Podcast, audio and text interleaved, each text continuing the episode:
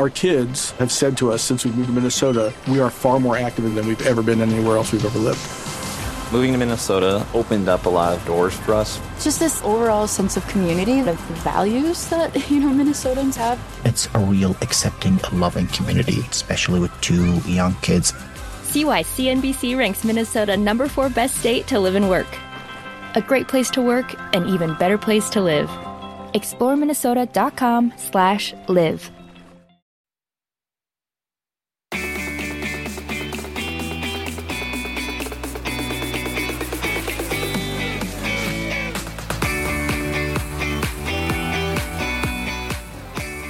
Welcome to Sourcing Journal Radio, our weekly check-in with apparel insiders and thought leaders, which spotlights a variety of topics currently driving change in the market.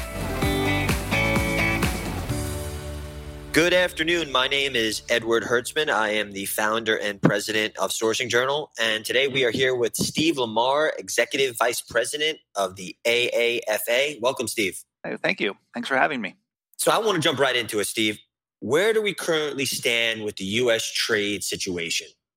Well, so let's focus on the uh, the big question, which is: are we going to see tariffs happen on apparel and footwear? Uh, this is the you know the president has proposed um, in what we call Tranche Four to put tariffs on apparel and footwear that are imported from China. Uh, we're right in the middle of a, a seven day hearing uh, process. We're finishing up the sixth day right now. Uh, tomorrow will be the last day, and then there'll be a week of uh, comments, post-hearing rebuttal comments.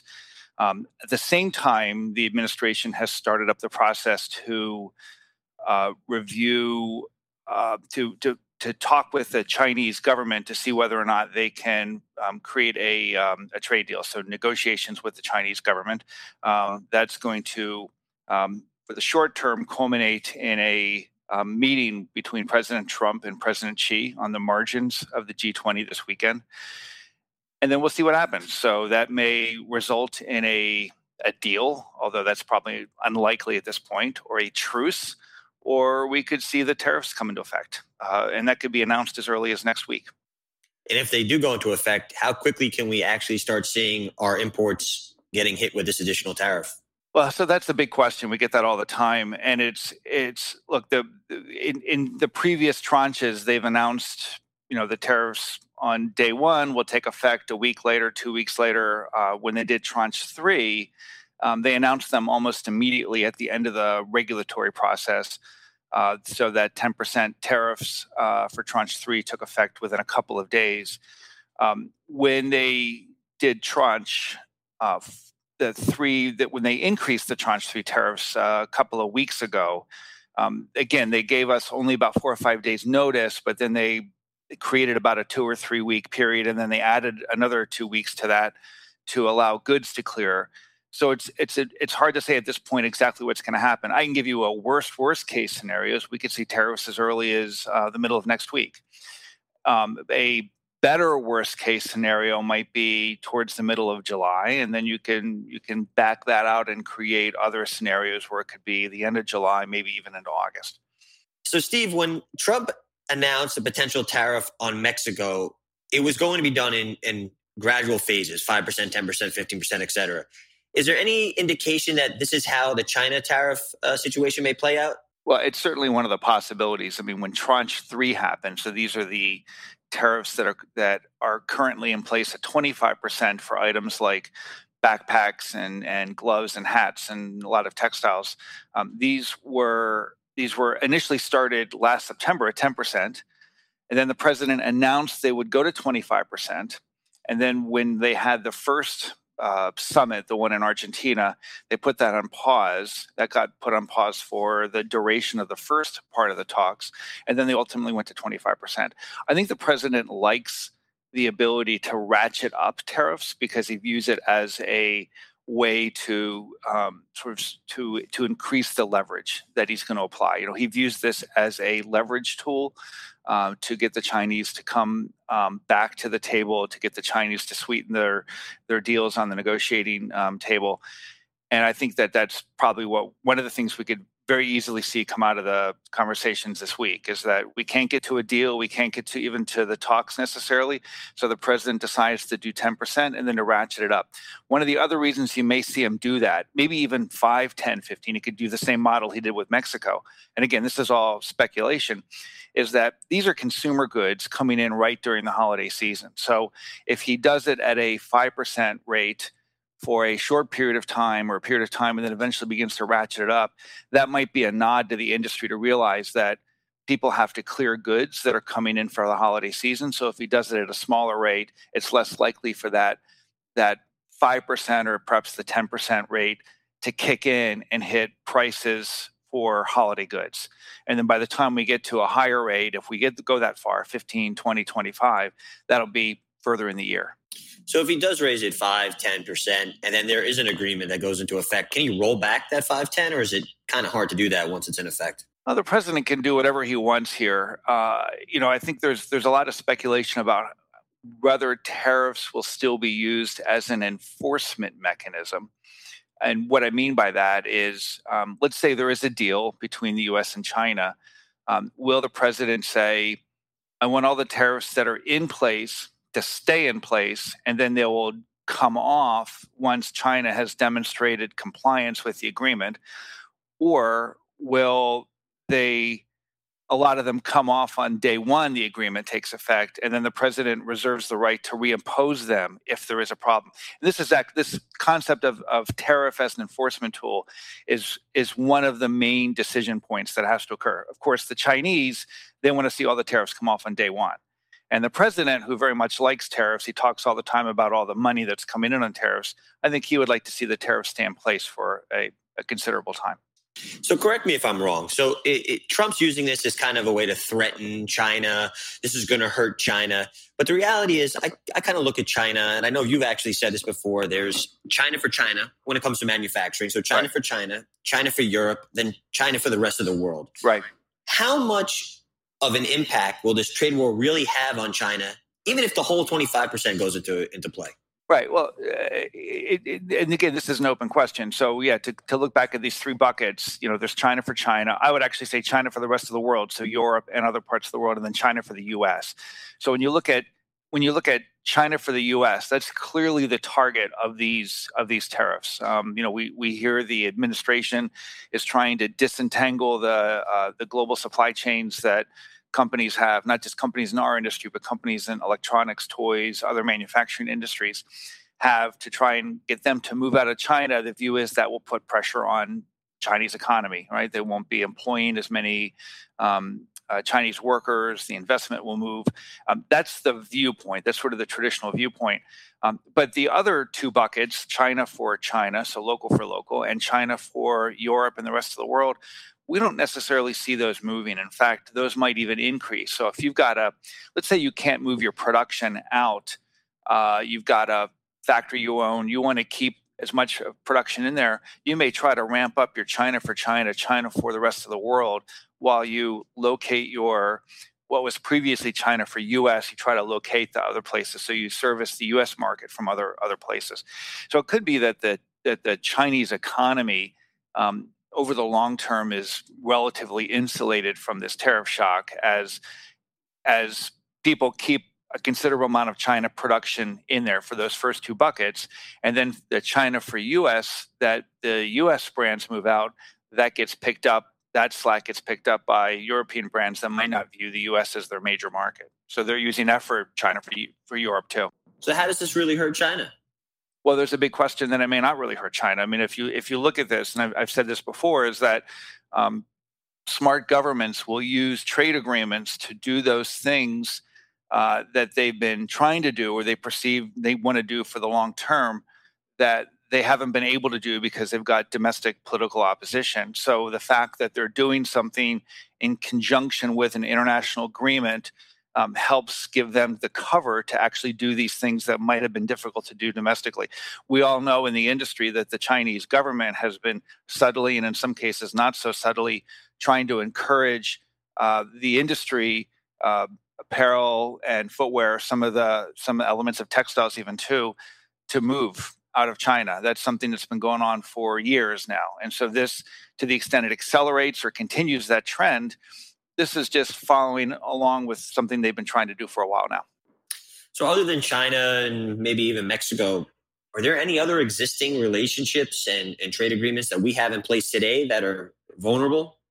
Well, I, I think you should you should look at the perspective that every trade agreement and every trade partnership has some level of vulnerability. Um, that's that's probably a truism for any relationship, um, any president, and especially so in this case. Um, Ambassador Lighthizer has specifically said um, all trade agreements, all trade preference programs are under review. They're constantly under review. The question is, is will that review translate into actual action or not? Remains to be seen. You know, we've seen this with, with Mexico, where it's sort of been an on-again, off-again situation. Obviously, China's been a focus. Um, India is another one that I think people should pay close attention to. They just lost their G S P. Uh, this is the generalized system of preferences. They just lost their G S P status. And we do believe that there is um, interest in a Section three oh one type action. Um, this the China tariffs are occurring under the trade law that's known as Section three oh one, and there's some interest in a Section three oh one style action with respect to India. Whether that will materialize or not, it's it's hard to say, but it's certainly something that we're watching closely. So, Steve, can you explain what de minimis is? I know it's a, I don't want to call it a loophole, but a loophole that um, a lot of companies have been using for years to bring goods into this country, and I'm hearing more and more, Uh, especially with the rise of D T C and e-com, that more companies are looking to take advantage of this. Sure. So a couple of years ago, Congress raised the de minimis level from two hundred dollars to eight hundred dollars for unaccompanied packages. So um, before that, it was two hundred dollars. If I were if I were mailing myself a package, it was two hundred dollars. Um, was the de minimis level. Above that, I would have to pay tariffs and declare it. But if I were bringing it with me as I was physically crossing the border, it was eight hundred dollars. So they raised it from two hundred dollars to eight hundred dollars to um, create parity between those two levels. When they did that, um, that dramatically reminded people that there is an opportunity to ship directly to consumer without paying any tariffs, products under eight hundred dollars per day per importer. So if I, as an as an, a regular consumer, wanted to buy a product, I could buy seven hundred fifty dollars on Monday, seven hundred fifty dollars on Tuesday, seven hundred fifty dollars on Wednesday, and so on. And each day I wouldn't have to pay tariffs. So that creates an opportunity to ship um, a lot more product. Previously it was two hundred dollars, and you could still do it, but at the two hundred dollars level, it's a lot less than eight hundred dollars, obviously. But how is this changing the supply chain and, and the logistics for brands? Because why not create a warehouse and, and a supply chain infrastructure that, hey, someone orders on online and that we can just keep shipping it from our warehouse in China?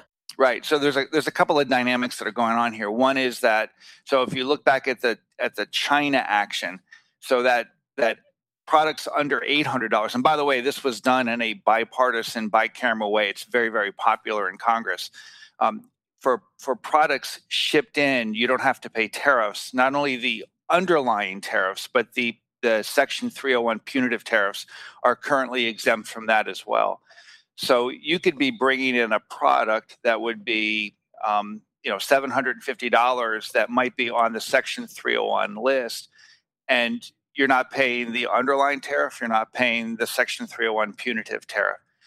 Uh, what a lot of companies are looking at doing is either shipping directly from China, or they bring that into warehouses in Canada and Mexico in bulk, and then they ship it from Canada and Mexico in those one-off shipments. So they use their Canadian or Mexican warehouses as their e-commerce fulfillment centers. People are trying to do that with foreign trade zones um, in the United States. The problem is, is that you can't do that right now with an F T Z. So if you ship in bulk to a U S F T Z, you can't then use that F T Z as a fulfillment center when you ship out. And there's there's a coalition trying to change the law. There's also people that are pushing back at the eight hundred dollars level. Should that level be rolled back to two hundred dollars? Because, and you use the word loophole, because some people think this is a loophole for the Section three oh one tariffs. Well, is there any talk on the Hill that, hey, you know, Trump is going to get wind of this and, you know, try to get, eliminate this altogether? Well, the president does have wind of this, although it's it's unclear that he has the legal authority to roll it back, and there certainly wouldn't be support for doing that in Congress right now. Um, but it is something to keep an eye on. Steve, you've always been very, very vocal that the industry needs to band together and really fight back. Why is it so important for the apparel and footwear brands to participate in the hearings and petitions that are taking place?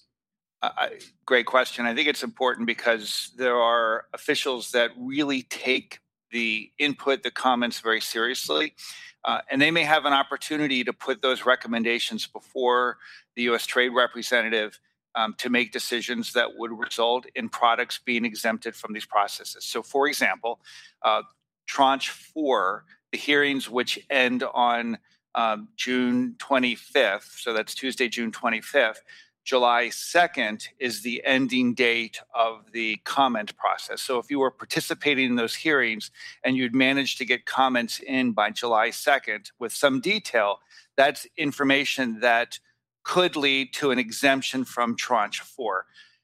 At the same time, there is a process that will open up or that opens up on June thirtieth, and that goes until September thirtieth, so it's a ninety-day process. And that's an opportunity to apply for exclusion from the tariffs already in place on Tranche three. So here are two opportunities to take your specific circumstances and ask the government for relief from tariffs. I think you should take advantage of them. With the conversation of tariffs over the past year or so, I know a lot of uh, companies have engaged in trade, trade attorneys and law firms, and people are looking at reclassifying some of their merchandise. For years, they may have mislabeled it, misclassified it. And right off the bat, the attorneys are saying that may be a huge opportunity in itself if you've been paying the, paying the wrong duty. But do you think the Customs and Border uh, Protection is going to be looking at companies now that grossly change classifications? If the price of the goods being declared all of a sudden overnight become much less, is there a lot of red flags that are start going up as these goods start to come in over the next few months? Yeah, so customs always looks at textiles and apparel, not footwear, but textiles and apparel as a uh, priority trade industry. It's it's part of their operating authorization from Congress. Um, they also look, of course, at other things, um, duty evasion, and they look at uh, intellectual property rights, so counterfeiting is a problem. So all of these are are things that um, that lend themselves to closer scrutiny from um, customs. Uh, knowing that a lot of companies are going to try and do a lot of things to either avoid paying the higher duties or um, you know mitigate it in some way, I think any of these things are going to requ- are going to um, uh, come to the attention of customs, and so you're going to have to be prepared to justify what you're doing, to back it up with documentation, to consult with the right um, officials to make sure that you're doing everything properly. You know, it's it's a it's going to be a big change, and if you if you do the change, you may be correct, you may get audited, but then as as long as you've done it correctly, you know, you've followed all the proper procedures, you should be okay. If you haven't done it correctly, then you know you'll have another issue. Right. So one last question. Um, So the goal of all of this, to my understanding, that Trump's trying to accomplish by is not only a punishing, you know, China, but is to bring manufacturing and bring jobs back to America. A, is that possible? And B, the way I look at it is everything he's doing right now, the administration is making it harder to accomplish those goals, not easier. Right. Yeah. There's. I think there's a there's a big question whether the administration's rhetoric about bringing stuff back to the U S and whether the administration's actions that actually make it harder to bring stuff back to the U S uh, match up. I mean, certainly, if you just even look at the um, the, the activities on Tranche four, um, in in previous tranches, they removed things like textiles and equipment, and then they put them back onto the list for consideration in Tranche four. So that leads a lot of people to question, why are they trying to raise the cost of people that want to manufacture things in the United States? And even if you look at Tranche four itself, you have a number of companies that, that import finished products that they either further manufacture, you know, putting embroidery on, or they use those imports to support manufacturing of other finished products in the United States. We had witnesses this week and last week testify on that. And so if you're adding tariffs on a product that indirectly or directly supports manufacturing, then it sounds like you're hurting the ability of the U S manufacturer. Um, you know, I, I it, it remains to be seen whether that is their ultimate goal. Again, they say that's their ultimate goal, but there really isn't the capacity or the capability to like basically pick up the industry in China and ha- recreate it in the U S. Um, certainly not for many generations. And even if you did, it would be using different techniques and uh, manufacturing processes that wouldn't employ the same amount of people. We don't have the labor force. We don't have the factories. It's we gonna, don't have the skill sets. Right. It's going to have to rely on automation and new new technology to, to really. And that's a period that will take a generation. Absolutely. So, Steve, I really appreciate you taking the time. I know you're in between hearings all this week. It's a very, very busy time for you. For anyone listening that wants to get in touch with you, the A A F A, that wants to get in touch with local government and try to make a change, what's how should they get in touch with you or, or people in your organization? Uh, the best thing to do is um, send me an email, and that email address is slamar at a a f a global dot org. So the email is slamar at a a f a global dot org. That's correct. All right, Steve. Thank you again. Okay, thank you.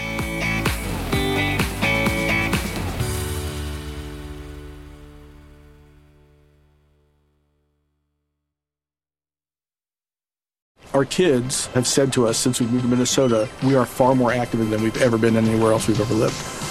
Moving to Minnesota opened up a lot of doors for us. Just this overall sense of community, of the values that, you know, Minnesotans have. It's a real accepting, loving community, especially with two young kids.